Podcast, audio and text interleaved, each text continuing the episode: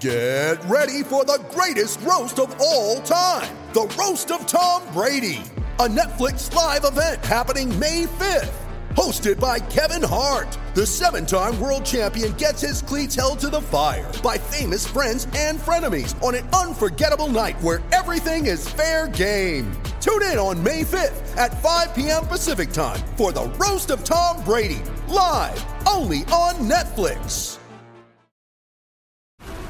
This episode is brought to you by FX's The Veil, starring Elizabeth Moss. FX's The Veil is an international spy thriller that follows two women as they play a deadly game of truth and lies on the road from Istanbul to Paris and London. One woman has a secret, and the other has a mission to reveal it before thousands of lives are lost. FX's The Veil, now streaming, only on Hulu.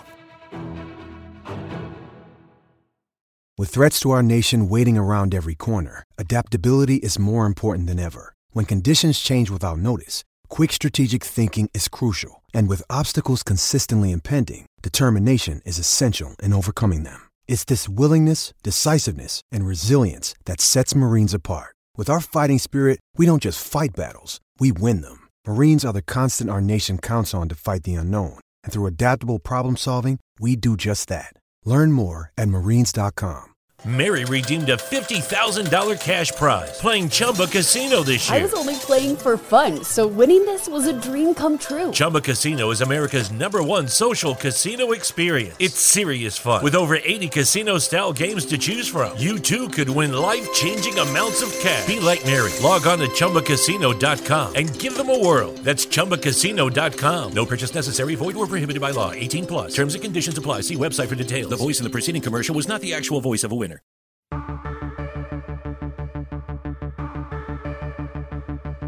Hello and welcome to the Autosport podcast. I'm your host, Alex Kalanorkas, and today we're discussing the second season of Drive to Survive, the Formula One documentary series that is returning to Netflix later this month. With me today is Motorsport Network president James Allen, our very own 3 times BAFTA award-winning Formula One commentator. Also here is Motorsport.com F1 editor Jonathan Noble and Autosport's F1 reporter Luke Smith. All three of you were at the premiere of the new season in London earlier this month. How was the event? Was it a big party, big bash? Well, there was an awful lot of swearing in it, that's for sure. They showed Gunther Steiner is mentioned there. Yeah, exactly. They showed 2 episodes, and there's one that focuses particularly on Gunther Steiner, and there is an awful lot of swearing, which became his trademark, I think, from season 1. There's also a lovely moment where he talks about handling pressure, and his wife gives a kind of roll of the eyes that is very human, and I think that, at the end of the day, is what makes this series very special. Formula One is all about pressure. This season, everything is different. Coming into a new team, new people around me. You always have doubts. I really, seriously don't have a clue how to act. I need to adapt the brakes, the throttle, the feeling on the pedal. If they're good enough, they swim. They survive. If they're not good enough... If he doesn't want to come back, he can f*** off, both of them. Pressure just builds and builds and builds. It's each other. Idiots. Netflix has taken Formula One to places that the Formula One itself and the racing never really got to before, and it really carried over very, very well to people who aren't Formula One fans. And it's because it's very human. It takes the helmet off the sport. And all the signs are that they've really learned and listened to the audiences from the first series. I get the sense that some of the characters are kind of playing up their personalities a bit, and that's certainly true of Gunther Steiner, Christian Horner, for example. But yeah, it looks like another cracking series. I think what's good is it the ability to kind of reflect on last season with a level of detail and behind the scenes that you don't appreciate at the time. I remember once saying to an F1 driver that, you know, the best way to do a season review would be to do it in 10 years' time when, you know, all the personalities and politics and stuff all settled about, and you can look back at it with some detachment and honesty. And I think that's what's happened this time. There's certain elements of it that, given a refocus, for example, Christian Horner talks about the determination to be in the top 3 in the championship by the midpoint of the season to keep hold of Max Verstappen, which during last year they were trying to keep under wraps and not make up too much pressure. But so this extra insight, I think, is especially fascinating. We want the drivers to be heroes. Who's your favourite driver? Who is ever winning for us. driver that will say, yeah, I'm going for it. Yes, sir, it's gone! Yeah! We needed that one. Oh, man, rip it up. I think it's also been cool to see the growth of the, I think, popularity and interest in the Netflix series as well. Like, you've seen fans really get on board with it, but also the F1 paddock as a whole. So if we look at the launch event for, I think, the same series last year, it was much smaller, much more understated. Whereas this time around, there were hundreds and hundreds of people there. Everyone very keen to see what was going on. Loads of fans online as well, wanting to know what's happening, what's going to come up on this season. So it's, I think, really shown how Netflix has, as you said, taken F1 to places it didn't go to before. I think that was very clever of them, actually. They scheduled the premiere the night before an F1 strategy meeting. So you had Jean Todt there, you had Chase there, you had lots of team people there, and there were several drivers as well. I mean, Sainz was there, you had Lando, there was George, Russell. So it just added a real excitement to the whole thing. And was it the full red carpet treatment? Were they all there? I think one of the, you call it kind of a small-time red carpet scenario. It wasn't, you know, thousands of people queued outside in a long parade, but a nice little function in a private cinema in a hotel in central London. What was good about it also was it was the first proper social occasion of the new year, really. So first time a lot of people have seen each other for a few months. So it's quite a, you know, really, really great buzz, and everyone was really excited to see what they'd come up with this series. It's all about being calm, composed. Just keep stopping me. I'm sorry, man. But once the lights go out, anything can happen.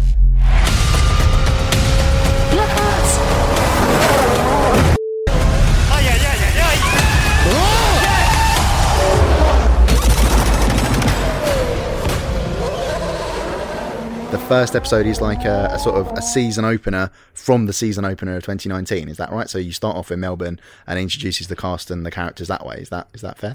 Yeah, that's it. I mean, it's a kind of generic in the same way as the outro from season one was a kind of generic build up to the final race in Abu Dhabi. I think the big thing, obviously, for me is that this year features Mercedes and Ferrari, which season one didn't do.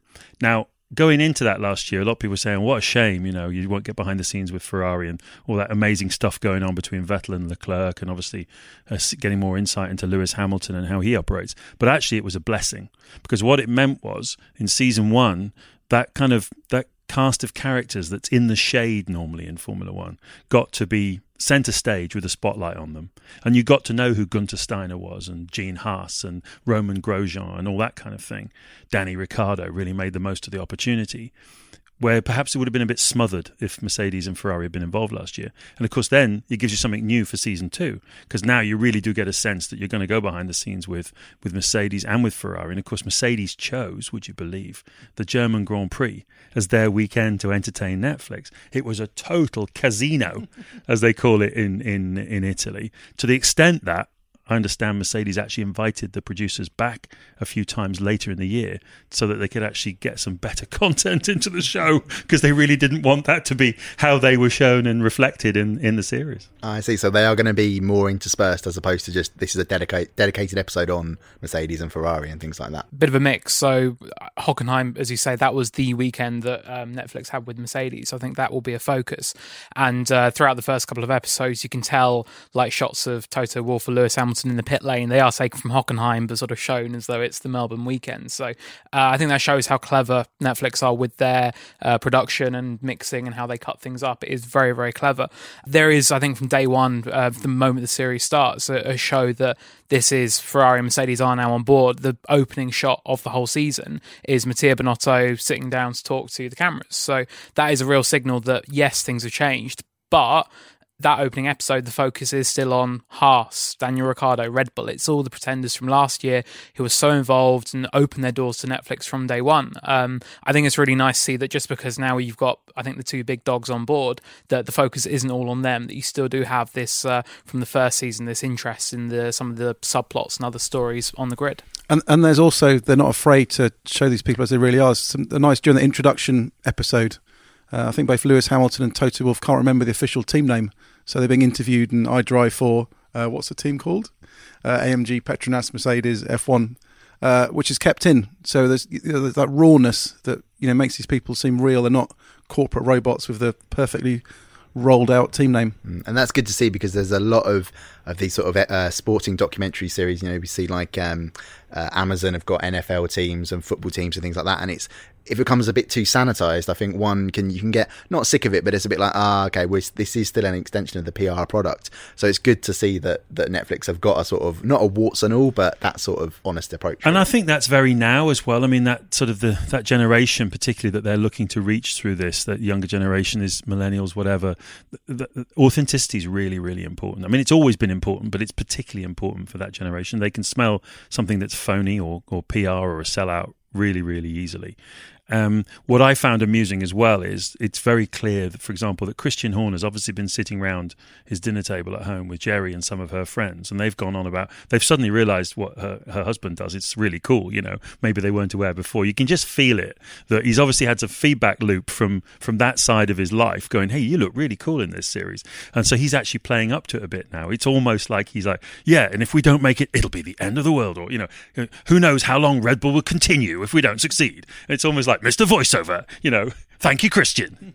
He's like living up to this. He's almost become like a Hollywood voiceover man. It's really funny. Previously, it would be a case of, we've said something bad, we've got to minimise that and maybe not even repeat it again. So that's a different approach that we're taking now, or the sport is taking. I think what happened last year was, I think the team saw the positives that came from being honest and open, and you know how brutal sometimes the sport is behind the scenes. That, you know, Steiner's swearing last year and a lot of that raw stuff, which a team could have said, oh, you're not broadcasting that, we don't want any of that out, actually cast the team in a good light and made them realise what it's really like. And that's gone to a new level this year. I mean, the Steiner episode where he's, you know, reading the riot act to Grosjean and Magnussen after the British Grand Prix, you know, they're shouting at each other. He says, I'm going to sack the pair of you. Magnussen slams and smashes Steiner's door and storms off, and there's a confrontation in the paddock. I mean, it's incredible. None of this... When we knew there was a row afterwards, but we didn't realise at the time it hit this level. So I think it will cast an extra light. And I think the teams know that ultimately you can, fine, you cross it out, that's one thing. But actually showing this honesty, showing how brutal this sport is, showing controversy is really good for them and for Formula One. And what I love is that Gunther from day one has said he's still not watched the first season. Like, he still doesn't know how he's come across or anything. So it is still unfiltered and unaudited, and it is him just being himself. And I think we really get to see that come through season two. And again, it does cast a light on a team that otherwise would probably pass very much under the radar. But a lot of people who maybe aren't diehard fans of F1 but have watched the series, they will say, oh, Haas, yep, that's the team with the cool team principal who always swears all the time. And that it's that kind of, I guess, humanity that the sport sometimes loses, but the series again has helped us, I think, regain that a lot. And I think Gunther Steiner is probably the strongest example of that. But they also need to be a little bit careful, because you can also see a backlash, you know, because actually when you watch that and you know, like we know, the management philosophy, for example, of Toto Wolff, and the detail he goes down to in the way that he has, you know, the management structure and the messaging and all the intent and all the things that, and you look at Gunther and you think, well, does he actually know how to lead this team, or does this actually reflect not brilliantly on him? Do you know what I mean? And you could actually look at it through that prism and just say, maybe this has actually gone a bit too far. The other thing they need to be very careful of course, is that relative to the mainstream broadcasters, they don't pay an awful lot of money to be able to do this, Netflix. So yes, it's great that they're reaching new audiences, but the level of access that they get isn't offered to the broadcasters who are paying, in some cases, 10 times a year more than Netflix or more. And so they've got to be careful, because if you're some of the big, big broadcasters, I don't need to name names, you know what I'm talking about, they see that and they're going to go, nice access. How come, you know, we're paying this many times multiple of Netflix and we're not getting it? So that, you know, it could kind of open a bit of a Pandora's box, I think. But listen, overwhelmingly positive. It's got to be good for the sport, because it takes it to the new audiences. Well, as Daniel Ricciardo said, it's put Formula One on the map in the US, is in his words. So, you know, I'm guessing Liberty will be particularly pleased to see things like that coming out. I think there were various comments from promoters last year, especially Austin and Mexico, saying that ticket sales had been, they'd noticed a change in the trend of the ticket sales that they put down to the Netflix effect. So I think it's drawn in an audience that wouldn't normally sit there and watch a race, or wouldn't follow it on the internet, or wouldn't watch it on YouTube. It's kind of crossed over a little bit to draw people in, and you get people hooked on characters, get people knowing who these people are. Then that's where the interest comes to, actually, they're racing this weekend, I might go and have a look and see what it's all about. And I think that's also it's also been a masterstroke to go with Netflix out of all the partners they could have chosen. And I've seen criticism saying, why didn't F1 put it on F1 TV in their own channels? Or why didn't they work with someone like Amazon, who are understood to have offered more money than Netflix did?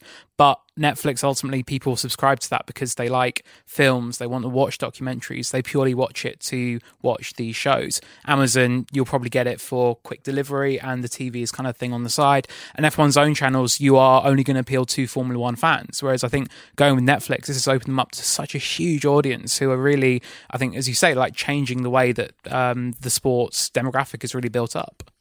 I think also, yeah, I mean, the discoverability of content on Netflix is better than it is on Amazon. It would have sat nicely alongside the Grand Tour. You could see how that dynamic might have worked on Amazon. But with Netflix, the discoverability is better, and the recommendation engines and stuff are so strong, the way they work, and the way it draws you in with that very short lead time into the next episode. You know, you end up realising it's 2 o'clock in the morning, you've just watched 5 of them on the bounce, and, you know, you've got an early start the next day. It's just, it's fantastic the way they go about it. I mean, Box to Box, who've done the production on it, are top operators. James Gay Reese obviously was the producer, one of the producers on Senna. He wasn't involved creatively on Senna, but he sort of put a lot of the deals together. He's been involved a bit more creatively on this, and obviously Nat Gruer and the team at Netflix on the unscripted originals side, they really know what they're doing, and they've given it the best possible chance of success. And yeah, I think it's been fantastic for the sport and for Netflix.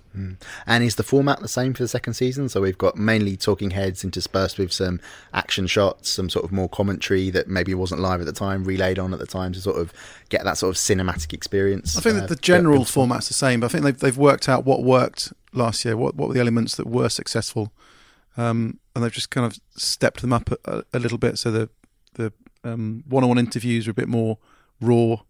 The Steiner, they've obviously spent ages and ages trying to focus on every single moment where there's potential conflict or swearing. I mean, you go to the factory, he's giving Grosjean abuse for potentially trashing the car. Obviously the Silverstone bust up, which results in a new swear word that I hadn't heard before, but we can't mention it on here, unfortunately, so you'll have to wait to watch that. And I think we weren't shown the Mercedes episode, but I've spoken to people at the team who've seen it and say it's pretty harsh for them to watch, and a painful reminder of a tough weekend for them. So I think it's playing a bit more on kind of the drama, the successful elements of season one, just showing us what's really going on behind the scenes and off the track. I got the impression from watching the 2 episodes we saw at the premiere that there was a bit less racing in it, if you want. And I went back, knowing we were doing this podcast today, I went back and watched some episodes from season 1. And my feeling is that whereas there was quite a lot of track action, which you've kind of already seen if you follow the sport, there's less of it. There's even more personality and even more sort of candid moments and behind-the-scenes moments, which I think is what fans want. So actually that probably pleases more as well the motorsport fans, because they know about the racing. What they want to see is more of the stuff that Luke and Johnny were just referring to. You know, oh wow, I didn't know that, or we heard that might have happened, and here's the confirmation of it. And I could only think, can you imagine? You remember when Alonso threw his helmet through the wall in Shanghai in 2007 when things were getting really bad between him and Ron Dennis and Lewis Hamilton? He ripped the door for Hamilton. Threw his helmet through a wall in the team. I'd love to have. If only Netflix had been filming back then, that would be really something. One could imagine Ron Dennis perhaps being one of the team bosses that will object to the warts and all approach. But it's interesting to have a think about the sort of philosophy behind the filmmaking in the series. So, for example, I watched basically all of it while I was on holiday last year, in between a couple of Formula E races. And there was the one episode, the Red Bull Renault focus one with Daniel Ricciardo. It ends with him joining Renault, and it's sort of presented in a way that, like, it was like, okay, here's what's going wrong with Red Bull. There's this alternative option at Renault, but he sort of ends with him having to think about, what am I going to do best for my future sort of thing, which didn't quite tally with what I remember happening that previous summer when we were publishing features on Autosport Plus about how we arrived at the conclusion. And we now know it was a megabucks offer from Renault and things like that. And it was all, is it kind of a microcosm for F1 in a way? You've got the entertainment for the masses versus that detailed focus for the hardcore fans. Yeah, I think that's probably the best way to go about it. I mean, they've got to ultimately tailor to the biggest audience they're going to get. And ultimately for this series, it's probably more casual fans and the diehard fans, so they can have a bit of creative license. I mean, we saw in the first episode of the upcoming season, it hypes up a last lap battle between Verstappen and Vettel in Australia, but that actually happened 24 laps before the end of the race. So it's that kind of little thing that they do because they want to add to the story, they want to make it a little bit juicier and things like that.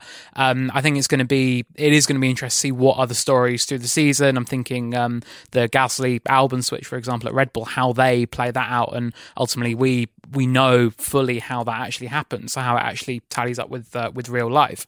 But yeah, ultimately, I think they can have a bit of creative license because they can look at, I think, the bigger picture and know that they've got a bigger audience that they've got to try and appeal to. I think they've got the benefit of being able to pull interviews that they do, say, in September, October time, pull it back into the Melbourne Grand Prix episode, for example, and then make it seem as though that interview has taken place then to big up the dramatic effect. Which, for example, I think that's how they got the comments about, you know, if we don't finish top three, we lose Verstappen, which, you know, Australia wasn't discussed at all. We knew it was happening by the middle of the season when they fulfilled the criteria. So they do play around with things, but I think that's just standard television, standard filmmaking. You're trying to make it as exciting and dramatic as you possibly can. Because I think if it was chronological and it came out in the following February, you go, well, why have they not mentioned this? Because it was fairly obvious that's what happened 6 months later. And you've also got to remember the title. I mean, they decided to call it The Drive to Survive. So the whole thing is just loaded with jeopardy, right? You've got to believe that at every step in Formula One, there's jeopardy. You know, this could go wrong. This could be the, you know, and you always have to remember that, I think, when you watch the series. They're not here to paint a rosy picture or make it look like the best sport in the world. They're here to say that these people are animals and they're doing anything they, what's that great quote of Ron Dennis? Competitive animals know no limits. He said that about Alonso when things were going wrong. I'm going to refer to that again. But it was one of the best quotes I've ever heard about Formula One because it's true. How much do we know about Lewis Hamilton being in it? Because wasn't that weekend where they recorded everything, or supposed to record everything with Mercedes in Germany? He was ill that weekend, right? So do we know if he's going to be in it much or maybe a bit less than we'd hoped? I think he's going to be in it as expected. There was a rumour going around, I think, a couple of months ago saying that his people had said, oh, we're not going to put him in it because he was ill, and that was Mercedes' sort of guess-out card. But no, Mercedes have watched the episode. They know what's coming. They know it's going to be brutal, as Johnny said. And yeah, I think the added Lewis factor, that's a huge pull, I think, just for the casual fans, because you ask the man on the street to name a Formula One driver, it will probably be Lewis Hamilton. So that's a very big thing, I think, to throw into the series. Yeah, I think what actually happened as well is that he'll have his feedback loops. He spends a lot of time with people outside of the racing industry, right? Music, entertainment and stuff. A lot of them would have said, hey man, you know, that Netflix thing's really, you know, really good, you know. And he realised he wasn't in season one. So when he had the opportunity to be in season two, he wanted to make the most of it. And obviously Germany wasn't the ideal weekend. And so what I understand he did was he got together with them over in the States later in the year to make sure that he had an opportunity to really get across all the things he wanted to get across. So, you know, he gave it a really, really good following win to make sure it was what he wanted it to be. Now going back to what we talked about, how the first episode sort of introduces all the characters, but again, there's a focus on the ones we saw in season one, so not so much Mercedes and Ferrari. Any suggestion that could be because it was the start of the year, or, you know, things were like, okay, they're not going to let anything take them away from their focus on delivering performance, so they'll come into it at a later date. Would that be taken into consideration or not at all? I think the other thing, the transformations happen in Formula One is where 2 years ago, you know, having these Netflix crews around and cameras and microphones appearing everywhere, everyone was going, what's going on here? It's a bit of a distraction, and it's going to, you know, engineers are obsessed with performance and teams don't want to get distracted. I think by last year, people had got used to it and it was kind of understood where it was there. But obviously you wouldn't want to be in a world championship decider with, you know, camera crews sat everywhere and all over you and following everything.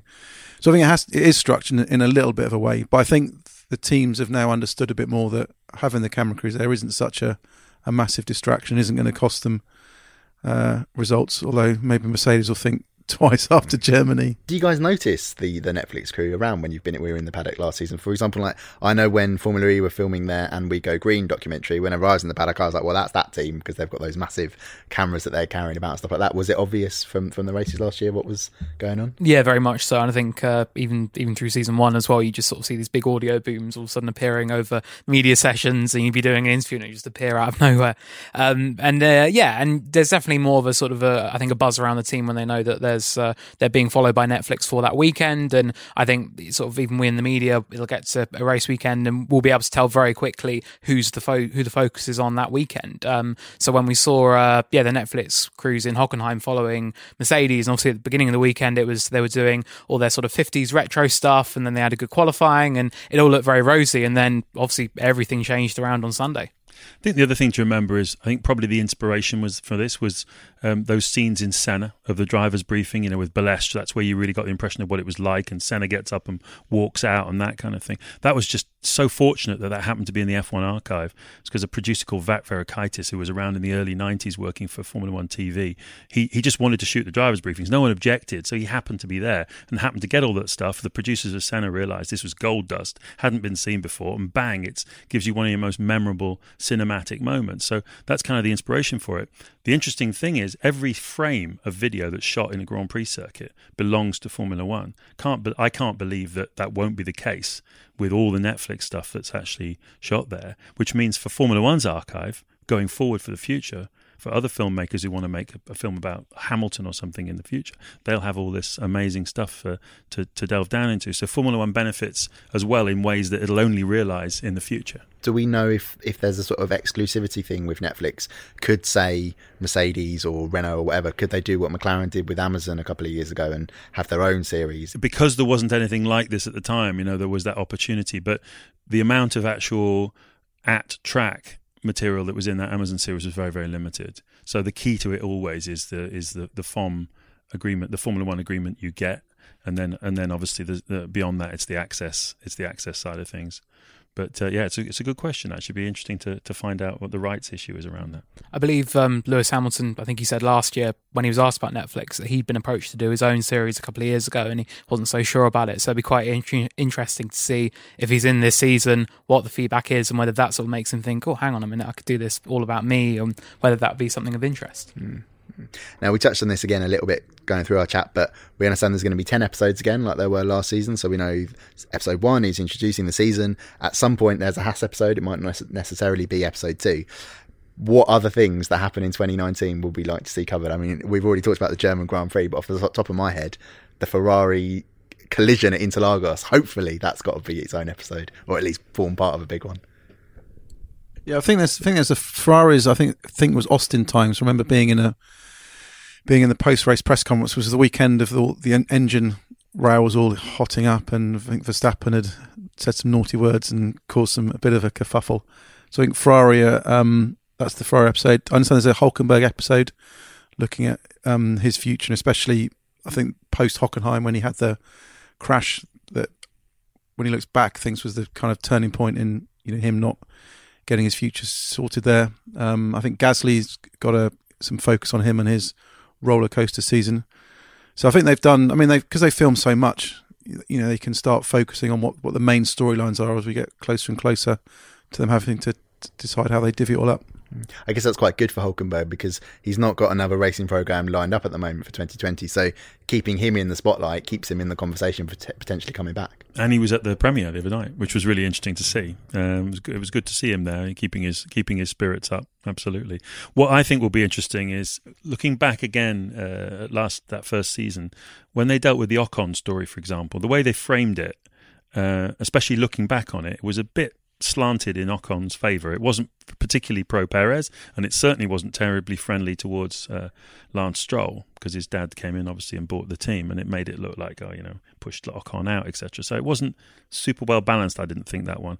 I should be very interested to see, because they followed Leclerc last year, and he came across very sympathetically when he was at Sauber. It'd be very interesting to see, for how they cover the 2019 season and the way that he and Vettel end up sort of sparking off each other, whether they have a kind of pro-Leclerc approach or whether they're able to be, properly balanced. That'll be very interesting. And there were so many different points of that season where you could make a case for a villain or a hero for both of those drivers. Think about Monza and Singapore and Russia, but also be interesting to see how different he is, because he spoke about, he had that rant in Singapore, didn't he, over the radio, and then he was like, I can't really do that again. So he sort of tried to do it a little bit better in Russia. So I wonder how that will come across when he's chatting to the cameras. Okay, well, thank you very much for joining us on this episode of the Autosport Podcast, and we'll be back soon.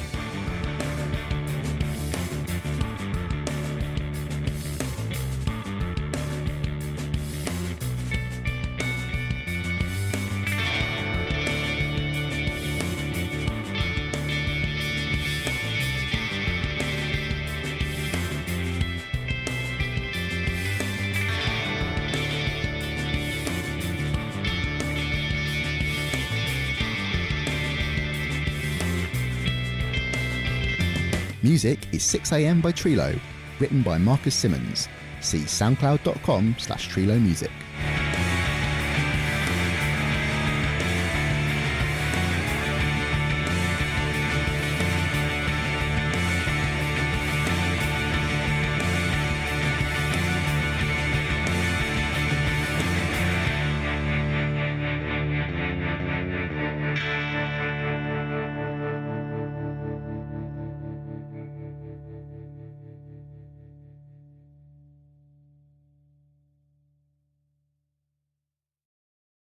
Mary redeemed a $50,000 cash prize playing Chumba Casino this year. I was only playing for fun, so winning this was a dream come true. Chumba Casino is America's #1 social casino experience. It's serious fun. With over 80 casino-style games to choose from, you too could win life-changing amounts of cash. Be like Mary. Log on to ChumbaCasino.com and give them a whirl. That's ChumbaCasino.com. No purchase necessary. Void or prohibited by law. 18+. Terms and conditions apply. See website for details. The voice in the preceding commercial was not the actual voice of a winner. The world is waiting for new thinking, for bold ideas that embrace a globally connected community, working together to create a better future for all. And that future, it can be found here at UC Riverside. Bold hearts, brilliant minds.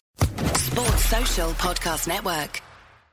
Hello, it is Ryan, and I was on a flight the other day playing one of my favorite social spin slot games on ChumbaCasino.com. I looked over at the person sitting next to me, and you know what they were doing? They were also playing Chumba Casino. Coincidence? I think not. Everybody's loving having fun with it. Chumba Casino is home to hundreds of casino-style games that you can play for free anytime, anywhere, even at 30,000 feet. So sign up now at ChumbaCasino.com to claim your free welcome bonus. That's ChumbaCasino.com and live the Chumba life. No purchase necessary. VGW. Void where prohibited by law. See terms and conditions. 18+.